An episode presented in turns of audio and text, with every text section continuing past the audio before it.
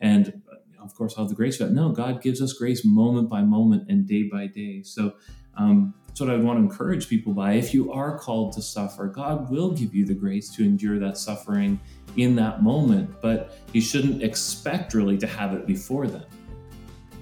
I'm Rush Witt, and you're listening to Straight to the Heart, a podcast from New Growth Press. Each episode includes thought-provoking conversations with leading Christian writers and thinkers. We hear who they are, what they believe, how they approach their work and ministry, and the moments and people who have changed their lives.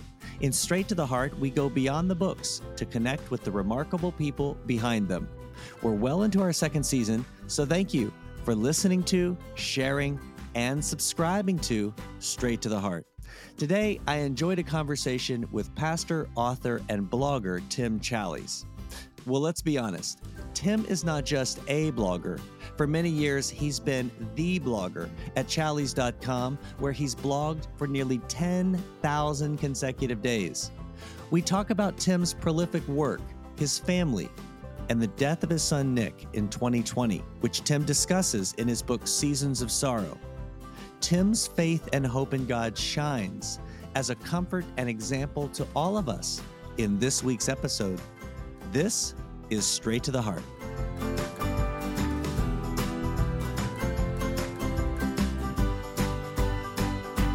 So, how are you feeling?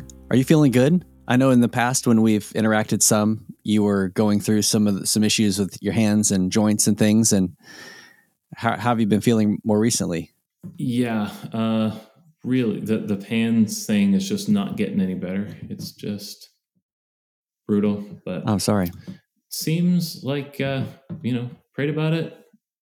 Left it with the Lord. Doesn't seem to be getting fixed. So seems like something he just wants me to live with for the time being. So I'm more now just pray that I'll be able to type for a few hours and, do that for a day rather than having it go away. And he seems to be able to do that. So it's been a weird one though. Yeah, it sounds that way. Is it that kind of thing where you can get so much kind of out of your hands and then it just becomes too painful? What are the symptoms like?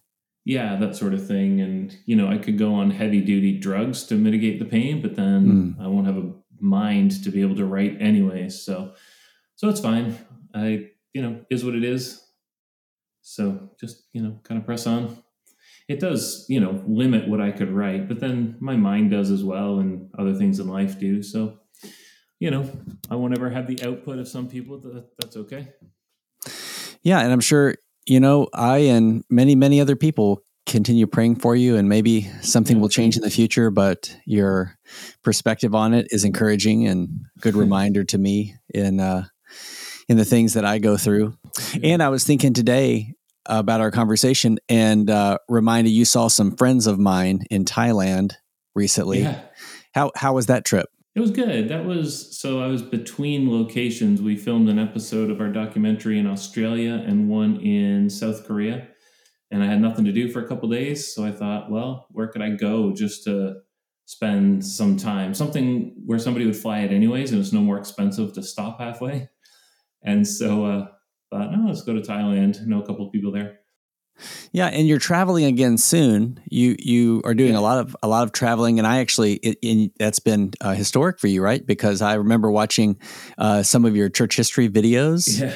And what's happening with your travel now? So you've going around. You're working on the documentary. I'd love to hear more about that. Yeah, the documentary is called Worship Around the World. The idea is we're going to 12 different countries, and in each one of them, we're worshiping with a church that's true to the gospel, based on scripture, but also embedded in its own culture. And so what we're looking for is how is the church the same and different based on cultural matters.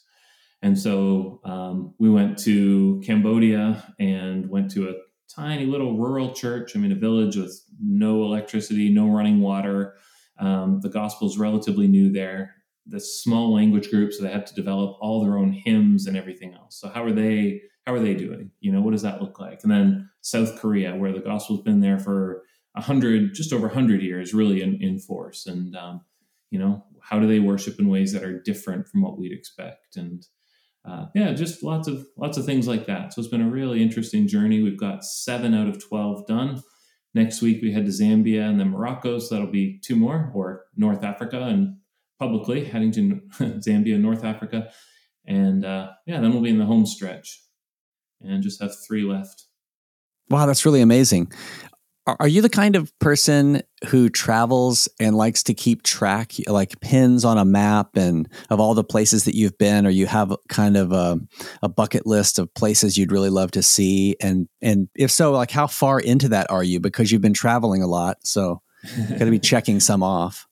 Yeah, I don't have a list of places I would like to go, really. I do have a list of all the places I've been and all the places where I've eaten at McDonald's. So that's up to 37. Wow. Yeah. And I should be adding 3 in the next couple of weeks. So, it'll be a nice round number of 40.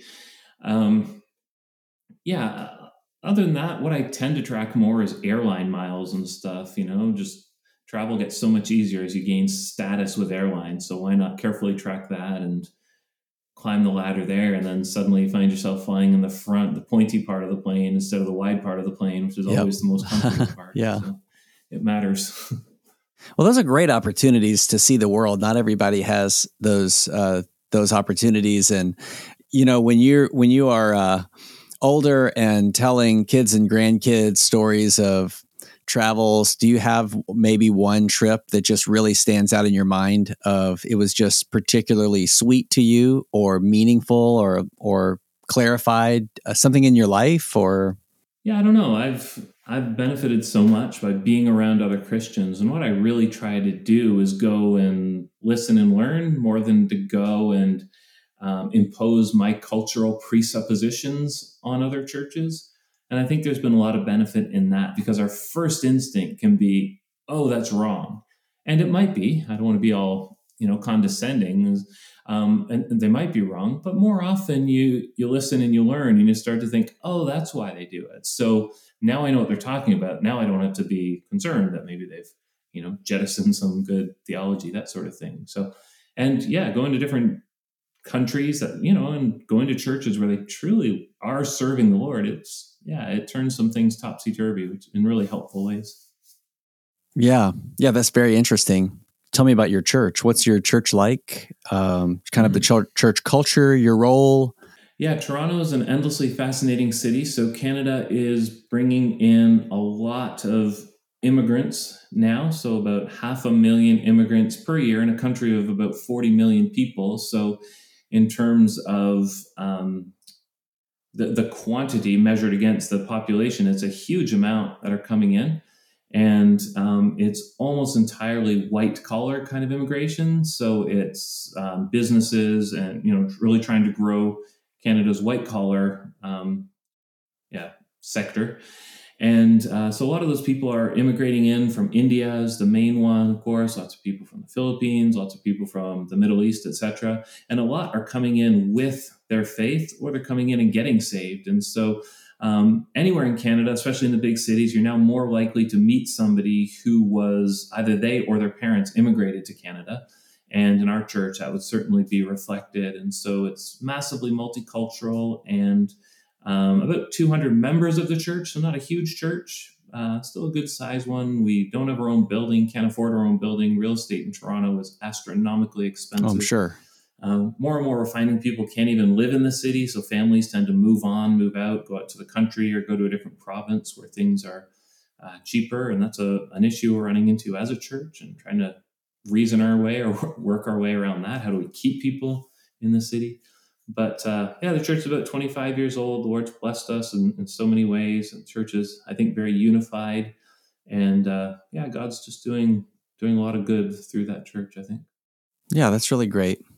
Tim, many people, of course, were really sad and sorry to hear about the death of your son, Nick. I think we're coming up on about 3 years. And I wanted to just ask how your family is doing now, 3 years later. And as you reflect on that, I wonder what has helped your family through such a difficult time. Yeah, thank you. We have 2 children at Boyce now. My daughter is there still in her senior year. She's married and living in the married housing on campus. And then my youngest daughter is a freshman at Boyce. So we still have strong connections to the school and are so thankful for it. It's been such a tremendous blessing for our children. So it's been almost 3 years, and I think my family's doing well by God's grace. We have, obviously, the early days were almost unbearably painful and just discombobulating, and just learning to carry such a heavy grief. But I think we all saw God's hand in it, and we, I think, as a family and as individuals, just chose to really bow the knee to God in it, to submit to His will, and to worship Him through it, to just look for evidences of His kindness and His grace through it, and to receive those as God's love and God's care for us.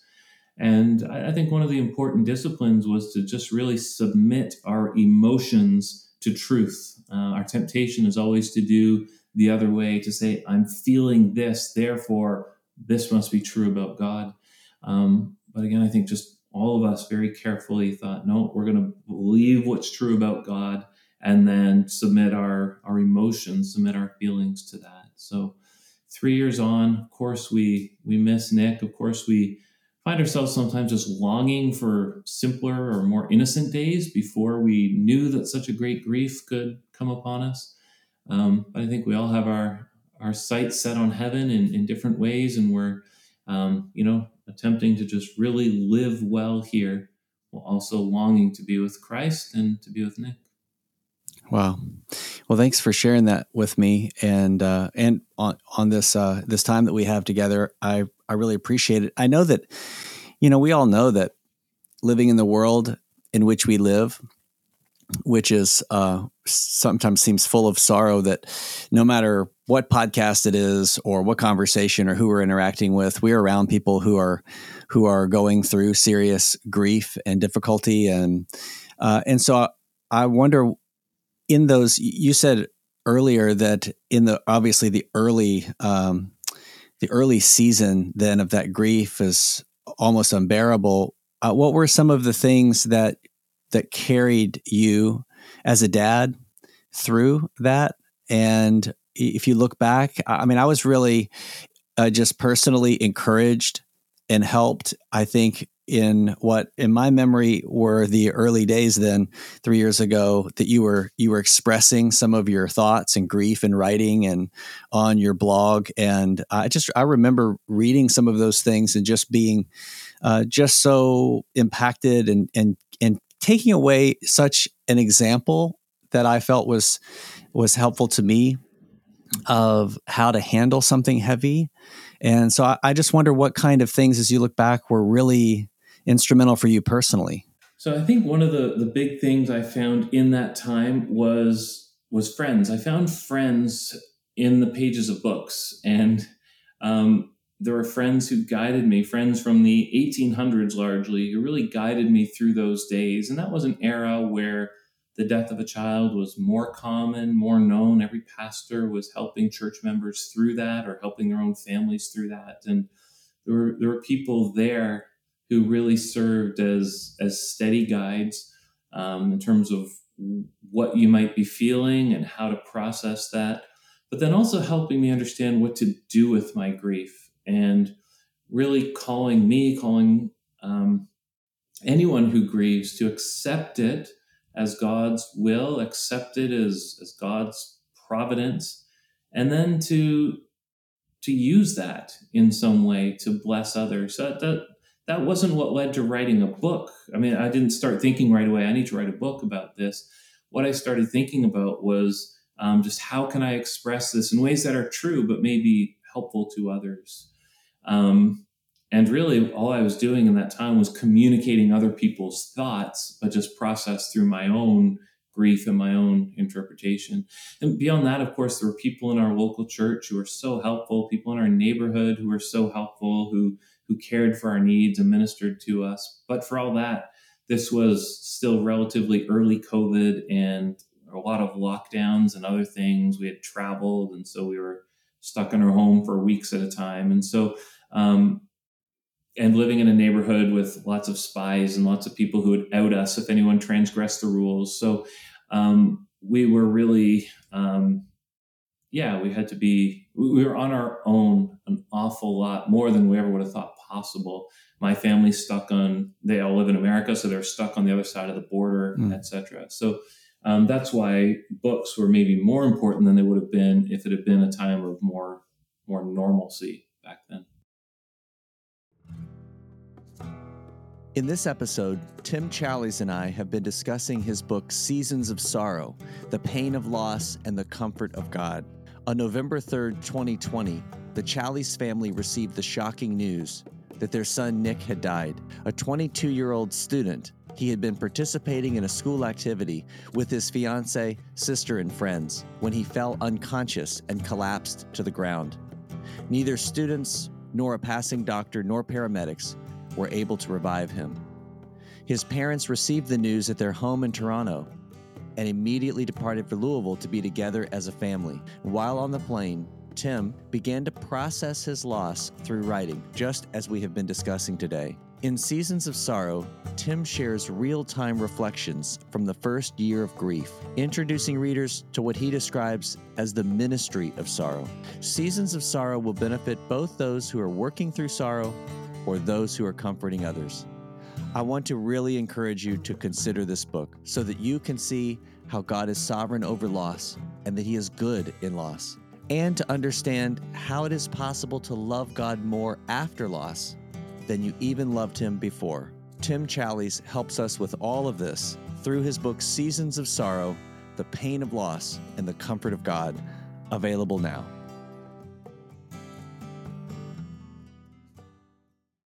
Did you know where those friends and books were when you went to read? Did you have a time where you knew or wanted to find those friends, and you knew where to find them already because you have such a breadth of reading experience?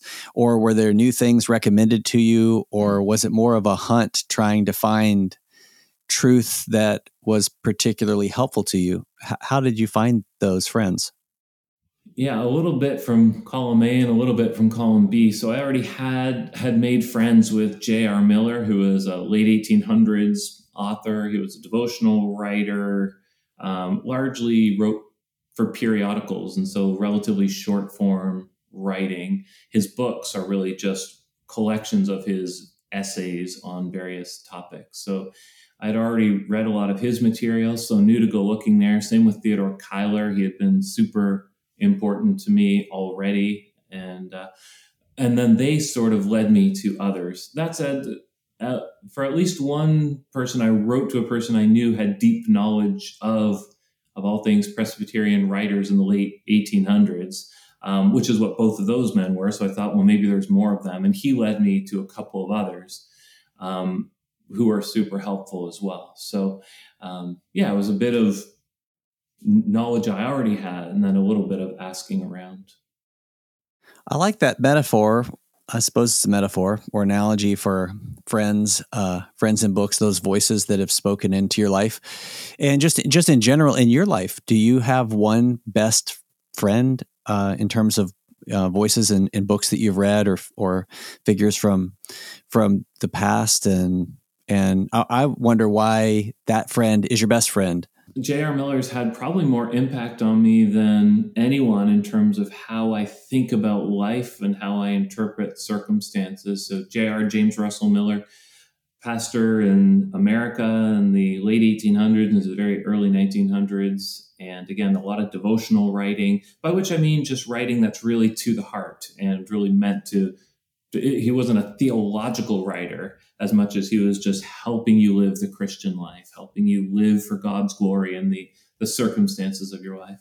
And so I think he's made a deeper impact on me than just about anyone. Another one who's been really important maybe over the last couple of years is DeWitt Talmadge. He was also a Presbyterian preacher in the U.S. in that era and really, really well known in his day, but almost entirely forgotten in our own day. And I've been reading my way through his 500 best sermons, and just has been such a tremendous blessing and challenge to me. So, yeah, but J.R. Miller, when I'm in heaven, when I can start meeting the people who have been so important to me and left such an influence on my life, he's going to be pretty close to the top there. People I want to get a coffee with, if that's something we do in heaven. And, amazing. Yeah, I hope so. Thank him and just hear from him. If I wanted to get familiar with J.R. Miller, which I'm not very, I know the name, what would you recommend would be a good starting place for me in terms of his writing?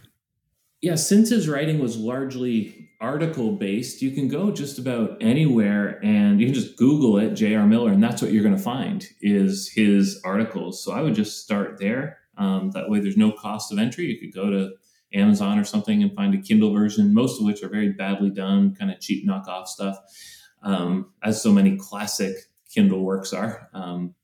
But yeah, just Google it. You'll find some of his material and just start reading and see if he resonates with you as he did with me. You know, to echo something I was kind of getting at earlier in terms of your influence on so many of us and your continued influence into the future, you are not to overwork that metaphor, but you are one of those voices. You're one of those friends that people have come to respect your input in writing and in other ways. And certainly your voice in Seasons of Sorrow, I'm sure, is that kind of voice. And by the way, I really am struck by that picture of friends in books. And I find that to be such an interesting and helpful way to look at actually the work of writing books. If we were to think more carefully of ourselves in that way, I've written some. I don't know that I've thought that way. I've thought more like a counselor, which of course is, you know, friends are counselors, but more like a counselor and how I might counsel someone. But I'm going to need to think more carefully about how I can be a good friend on paper. And I've wanted to ask you, in terms of writing Seasons of Sorrow, how that process worked for you and how it was an encouragement to you in a dark time. What was that like, kind of working through that and those thoughts, as you said, on paper that others could benefit from?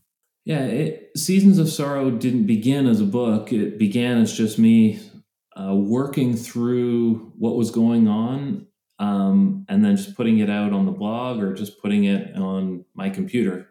The way I work through things is to write about them. I'm not very good at just sitting and thinking. I need to sit, think, write. There's it's kind of triad there. And that's how I think, is by writing things out. I just don't have the brain capacity to think and remember. I just think and forget. So I think, I write, and that's how I work things through. And so that's what I was doing in the early days of that grief.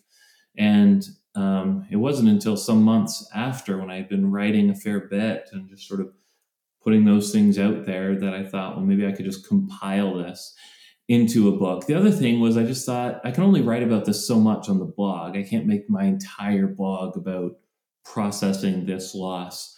There's other things I want to talk about. Not everybody wants to read all of that. But I had so much more I wanted to write about and what to say. So what was going to become of all that writing? Well, eventually I thought, well, I'll just put it in a book, or at least consider putting it in a book. And that way I still have a goal for writing it. So it really was just my meditation, my time with the Lord, my time of thinking things through, my time of processing grief. I'm an external processor, but not verbally. I do it through the written word. Yeah. In my experience, a limited experience with you, you've always been responsive. There have been a couple times that I've emailed you, and even way back, but probably about something about the blog, and you've always been, really responsive and reachable. And I wonder what kind of response you have gotten from those who have read Seasons of Sorrow. Do you have people who reach out to you after reading it and share kind of the grief that you have helped them through, or what was particularly impactful to them? I've had a lot of feedback from it, which has been really encouraging. And I did do my best to make public, especially if you've endured the loss of a child, please do reach out to me. I'd love to be available to you for that. And that's led to lots of phone calls and lots of just interaction and engagement with people specifically who have lost a child. and then more general interaction and feedback from people who have just experienced other sorrows or other losses. So I think people have found what I wrote just identifiable.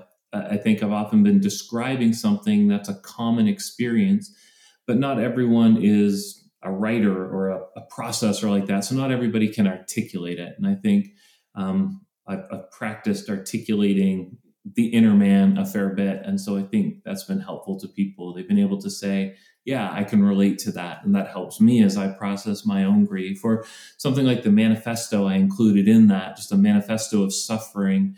I think other people really grabbed hold of that. And I put it out there so people could copy and paste it and change it and insert their own names and their own particulars and make it their own. And I think that's helped people as well, especially people who, there are 2 negative reviews. I just looked earlier. I don't usually look at the feedback on my books or reviews of my book, but on Amazon, there's 2 negative reviews, and both of them are from people who are fine with the book, but they hate Calvinism. They hate that I'm Reformed or Calvinistic in my understanding of God's sovereignty. But for people who share that conviction, I think they found it very helpful too, in terms of saying, I'm convinced God was involved in this. I'm convinced this was God's will. And I'm convinced that all things are working for good. And that doesn't mean we need to like it, if you will, or it doesn't mean we need to rejoice at the event itself, but it means we can see God's hand in it, and we must submit to God in it, and then look for the meaning God has for it, or what God calls us to in it. If you're finding this episode helpful, and I'm sure you are, 2 more book recommendations. First, Someone I Know Is Grieving, and second, A Small Book for the Hurting Heart. When someone is grieving, it can be hard to know what to say or do. We want to be helpful, not hurtful, but it's easy to go wrong. The good news is that we can learn to approach those who are grieving with the same compassion that Jesus shows us when we're grieving. It starts with humility and listening well, and expands into practical support as the Spirit leads us. In Someone I Know Is Grieving, Edward T. Welch leans on his many years of counseling grieving people to help readers learn from their compassionate Savior how to respond to people's sadness in hard times without advice or trying to fix it, but to instead hear their story, learn from others' experiences, and depend on the Spirit for wisdom for what to say and do. And the second book is A Small Book for the Hurting Heart by Paul Tautges. Grief may threaten to overtake us or destroy our joy. And in this powerful devotional book, men and women will see Jesus, the man of sorrows, who is well acquainted with grief and sadness. Author and pastor Paul Tautges offers our comforting high priest, sharing how the Holy Spirit ministers to our hurting heart through the healing balm of God's word graciously applied to life's wounds. By biblically and transparently addressing the heart and faith struggles in the midst of this grief, A Small Book for the Hurting Heart delves deeply but gently into the issues of the heart, presenting encouragement and comfort in the character of God revealed in His Word. This small but transformative devotional cultivates anchors of hope, redirecting men and women to the trustworthiness of God, who is always for us in Christ. He walks with readers through their grief to see the one who nourishes our faith and heals our soul. You can find Someone I Know Is Grieving and A Small Book for the Hurting Heart by visiting newgrowthpress.com.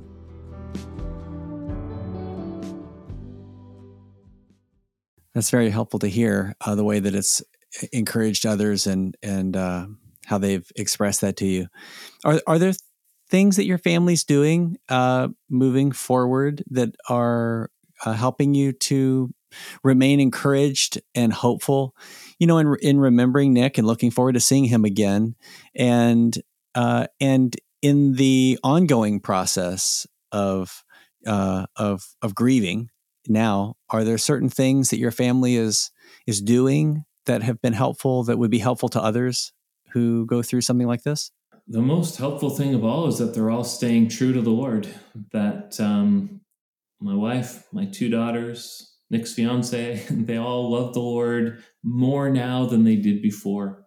I think they would all agree with that. I certainly see that in their lives, that by submitting to God in their sorrow and by really being forcing themselves to look straight in the face of God as he reveals himself in the word through the sorrow, it spurred on their love for him and their love for his people and their desire to serve God by serving his people. So the greatest encouragement to me is their faith. And I think if you talk to especially Aileen before, I don't know she would have believed that she could endure this loss with her faith not only intact, but increased. I just don't think she would have believed it about herself. This was her greatest fear being realized, the thing she least thought she could endure, here it was.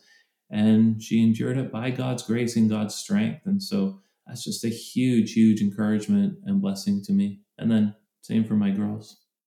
Yeah, really huge, and huge encouragement to anyone who hears that, that there is hope, and there are surprises in that sense of encouragement and grace from God, that his grace is surprising at times. I suppose to be accurate, I'd have to say it's surprising all the time, because I find in my life that's my, my great underestimation. I've said a few times to our church, just the reminder that no matter, who you are, where you are, what you're doing, you are underestimating him.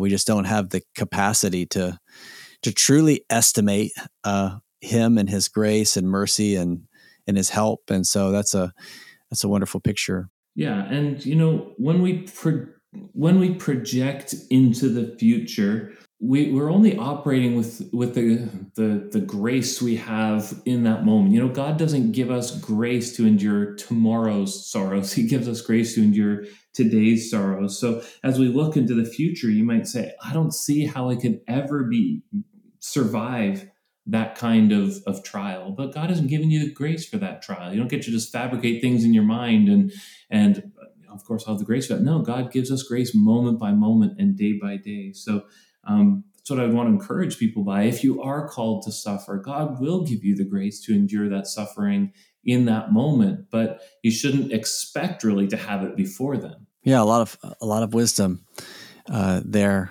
in just those few words. If it's not too jarring or out of place, maybe I could transition to some lighter questions that I'm interested to ask you. So with everything that goes on in Tim Challies' life, do you have time for sort of interests like hobbies and things that fall outside of the normal kind of reading, writing, pastoring, traveling? Do you have certain interests that you follow up? You follow up on sports teams, or do you have other things like that in your life that you delight in? I do have hobbies. My main hobby would be photography, especially landscape photography. So that is an interest Aileen and I developed together as much as anything. Just there's something we wanted to do something together, to find a hobby we would both enjoy equally, and that could really become part of our lives. And so landscape photography is the one, and we've really learned to love it. And, part of the joy of my travel, I get to travel a lot of places to speak or to film documentaries. That also gives me the opportunity to take photographs in interesting places. Beyond that, I like to follow the Toronto Blue Jays. I like to follow the Buffalo Bills. I have hobbies, but not a ton of them. With life being what it is, I don't have a lot of margin for those sorts of things, or even a lot of interest in further hobbies, at least for the time being. That's very interesting, and really interesting about photography. And did you have an interest in that, or did you just, you were looking for something and that made sense? Why photography, not something else? I did not have any interest in photography until I started traveling. And as I started traveling, I had the opportunity. I took one trip to Switzerland. I'm out in the Alps. I got to start taking photos. And I took photos and I thought, man, these are awful. There's got to be a better way of taking photos. So that sort of sent me down that rabbit hole of, what do I need, or how could I take better photos? And then Aileen got interested, and we just sort of made the decision, all right, if we're going to put money or time into a hobby, why don't we put it into this hobby? And so I think we made a decision to do it together, to enjoy it together, and then just to start focusing on that as our hobby. You can't, we don't have enough money to put it into everything, to do everything, etc. But we can do one. And so photography is the one where we can just enjoy ourselves a little bit that way. Yeah, that's very cool. And what a great way to carry your hobby on into the future with you, the memories of places that you've been and beautiful sights that you've noticed and captured. That's really cool. And one of the things we want to do through photography is showcase the glory of God. You're unlikely to see a lot of photographs of landscapes with me standing in front of them, which is so often what you do with photography, right? I'm the most interesting subject in this photo. The landscape is just a prop to show me, to make me look better. But, that's a good rule for photography, but we just like to display God's glory in creation. And that really excites us. We really appreciate and enjoy that. And so that's what we're trying to do with it, not to be holier than thou or anything, but that's just part of the joy of it is, look what God did. Just look at this sunset. There will never be another sunset like this one. I've got this photograph of it. I can just pull it up on my computer at any time, just rejoice in what God did at that moment in that place uniquely. That's amazing. It really is. Well, what do the next 10 to 15 years look like for you? I wonder how you think about that in light of family and ministry and writing and the Buffalo Bills and photography and all of that. How far do you look out, and what do you see and pray for and hope for in these next years of your life, Lord willing? I do not set a lot of long-term goals. I think even just through the whole situation with Nick, I kind of just realize that I don't know that there's a lot of purpose in that. And even from a, business /ministry /whatever perspective, I don't find a lot of value in that for my purposes, for my particular life. I'm glad to look ahead a little bit, but really I just want to keep doing what I'm doing. I want to keep up with the blog that has been and is my main thing. I want to keep serving people through there. I've always wanted it to be as free as possible for as many people as possible. So I'm hoping that continues with sponsors and patrons and all of that. I can just keep putting out content. I want to write books as I'm able, just as God gives me topics or gives me interest. 15 years from now, I'll be just closing in on becoming a senior citizen. So that'll be a switch, a different form of life. I don't want to keep going any longer in public ministry than the Lord wants from me. I think there's a lot of people who linger and linger and linger, and I'm maybe I'll do the same because I really feel that that's what God's got for me. But I also want to be willing and able to step out when the time comes and just leave that to younger people and just focus entirely on my local church or family or whatever local interests God gives me. Tim, it's been really a delight. Honestly, I'm really grateful for our time and what you're doing and many blessings on you and your family and your health and everything that you're working on in these coming weeks, months, and Lord willing, years and years. Oh, thank you. Really appreciate it. You've been listening to Straight to the Heart, a podcast from New Growth Press.